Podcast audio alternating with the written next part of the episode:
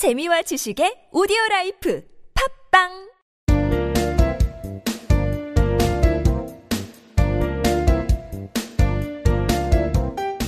정진 출판사 패턴 영문법.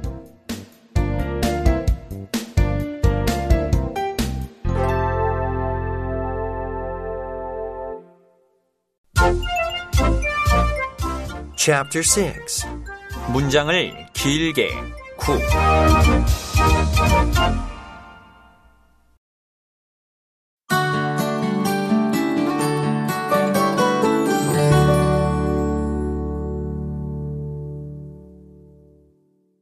Number 73 투부정사와 동명사를 모두 취하는 동사 I began learning Japanese. I began to learn Japanese. 일본어 배우기를 시작했어요.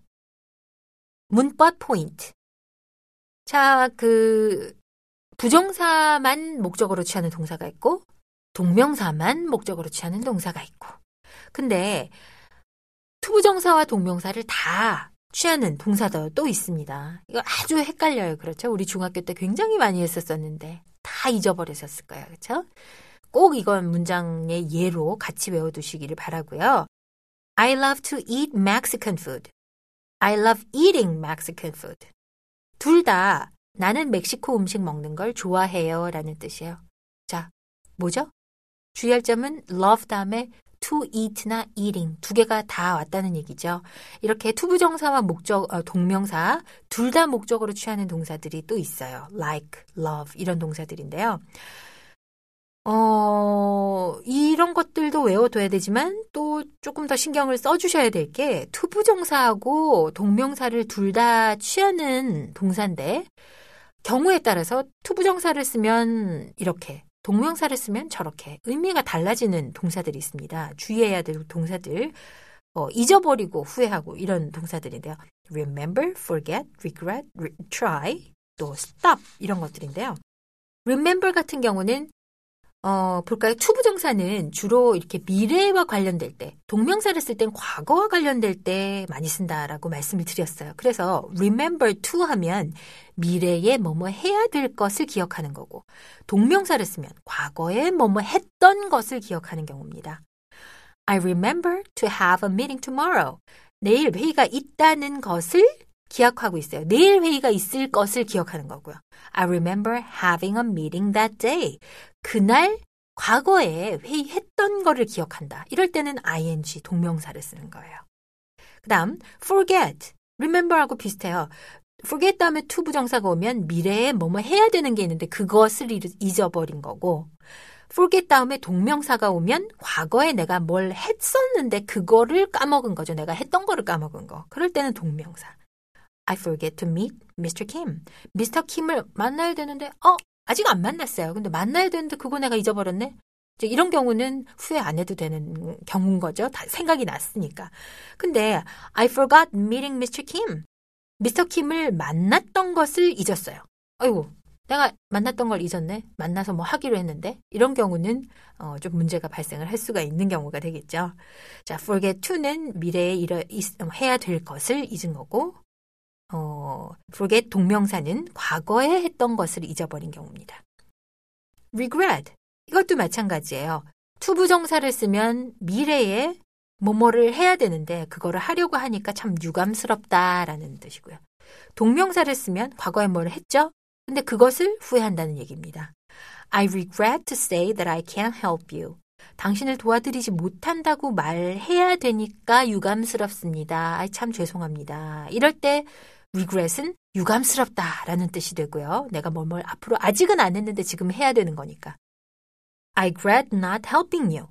당신을 돕지 않은 것을 후회해요. 이런 얘기죠. 음, 부정형이니까 not이 helping 동명사 앞에 왔죠. 당신을 돕지 않았다는 게 과거의 일이에요. 그렇죠? 그래서 뭐뭐 했던 것을 후회하는 경우는 동명사를 쓴다. try는, try to는 뭐뭐 하려고 노력하다. 미래 뭐가 되기 위해서 노력하는 거죠. I try to pass the test. 시험을 안 봤는데 시험을 통과하려고 지금 애쓰는 거. 동명사는 뭐뭐 하기를 시도해 보다라는 뜻이에요. I tried putting on the dress. 나는 그냥 그 원피스를 한번 입어봤어요. 이렇게 시도하다라는 뜻으로 쓸 때는 ing를 씁니다. 요건 굉장히 잘 헷갈려요. 꼭 구분해서 기억을 해두세요. 자, 그리고 또 많이 쓰이는 거 시험에도 자주 나오고 stop to는 뭐뭐 하기 위하여 멈추답니다.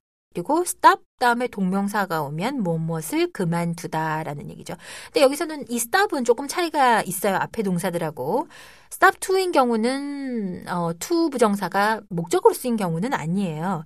stop 다음에 동명사가 와서 뭐뭐를 그만두다라고 해야 이런 경우는 목적어고요. stop to 부정사는 to 부정사가 목적어가 아니라 뭐뭐 하기 위하여라는 뭐뭐 하기 위해서 섰다. 이런 부사적인 용법으로 쓰인 겁니다. 그거는 착각을 하시면 안 되겠죠.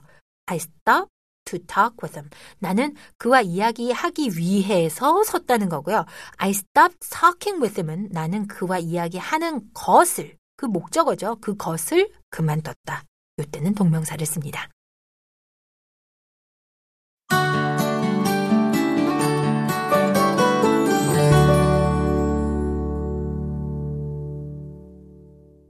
Number 74.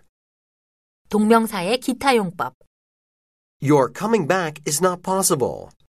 당신이 돌아오는 것은 불가능한 일이에요. 문법 포인트. 동명사는 또 의미상의 주어를 어떻게 나타내는지 한번 봅시다. 소유격으로 나타낼 때가 있고 소유격 apostrophe s 이런 거 붙이지 않고 그냥 명사 그대로 나타내는 경우가 있는데요.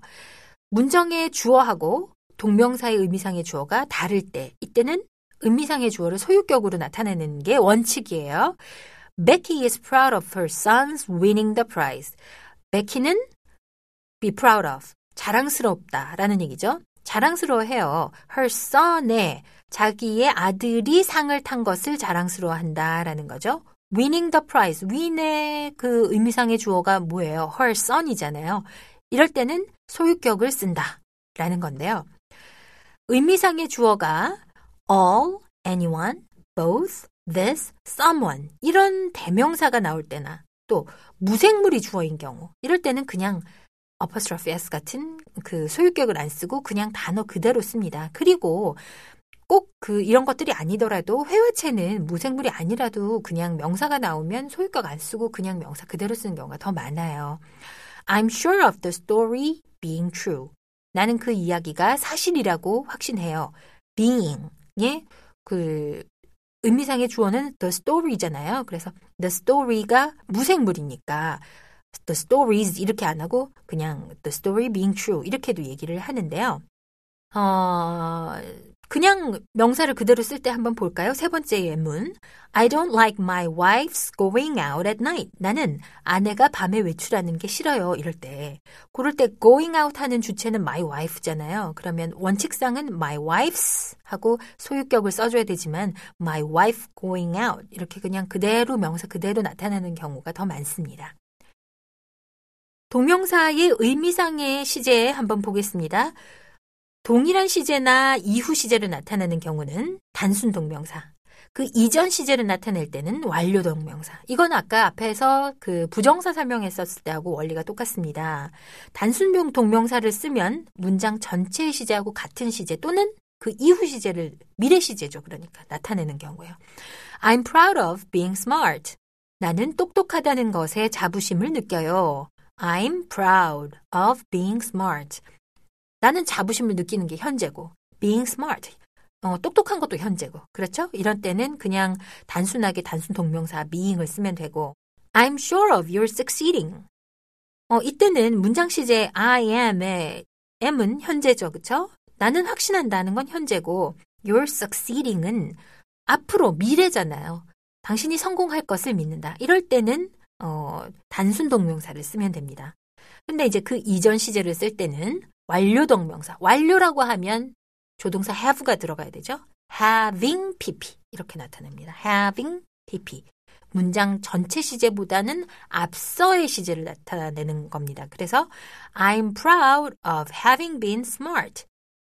어떻게 되는가요? I'm proud of being smart. 나는 지금 똑똑하다는 거에 자부심 느끼는 건데 having been smart니까 앞선 시제. 예전에 내가 똑똑했었다는 것에 어, I'm proud. 아주 자부심을 느낀다라는 거죠.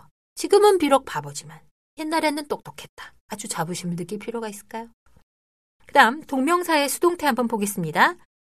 동명사의 수동태니까요. 수동태는 BPP죠. 그러면은 어, 동명사니까 be에다가 ing를 붙여주면 돼요. being PP.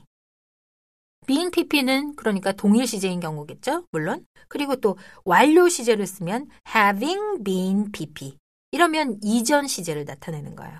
Jack is afraid of being bullied at school. bully는 요즘 우리 그 아주 문제가 되고 있는 거죠. 왕따시키고 괴롭히고 하는 거. 근데 being bullied. 괴롭힘을 당하는 거잖아요. 이럴 때는 being bullied. 학교에서 괴롭힘 당하는 걸 두려워해요. 이렇게 얘기를 합니다. of, 그 be afraid of의 어, 전치사의 목적어니까 being이 된 거예요. 그렇죠? I'm ashamed of having been hit by him. 나는 걔한테 맞았다는 게 창피해요. I'm ashamed of. 지금 창피한 건데 언제 맞은 거냐면 having been hit by him. 내가 그한테 맞은 건 그 이전 시전에 시, 이전의 시제잖아요. 그러니까 have been hit인데 ashamed of 전치사의 목적어가 되기 위해서 동명사를 써준 거죠. having been hit 이렇게요. 문법 공식 의미상의 주어 소유격 동명사 His being rich is known to everybody. 그 사람이 부자라는 건 모두들에게 알려져 있어요. I'm interested in your succeeding. 나는 당신의 성공에 관심이 많아요. Mom gave up my becoming a teacher. 엄마는 내가 교사가 되는 걸 포기하셨어요. 완료 동명사 having pp I'm happy for your having made a fortune. 당신이 큰 재산을 마련한 것이 기뻐요. She's disappointed in not having passed the test. 그녀는 테스트에 통과 못한 것에 실망하고 있어요. Don't deny having cheated me. 나를 속였었던 걸 부인하지 말아요. 동명사의 수동태 being pp What does being loved mean to you? 사랑받는다는 게 당신에게는 무슨 의미죠? Don't try to avoid being punished. 벌 안 받으려고 애쓰지 말아라.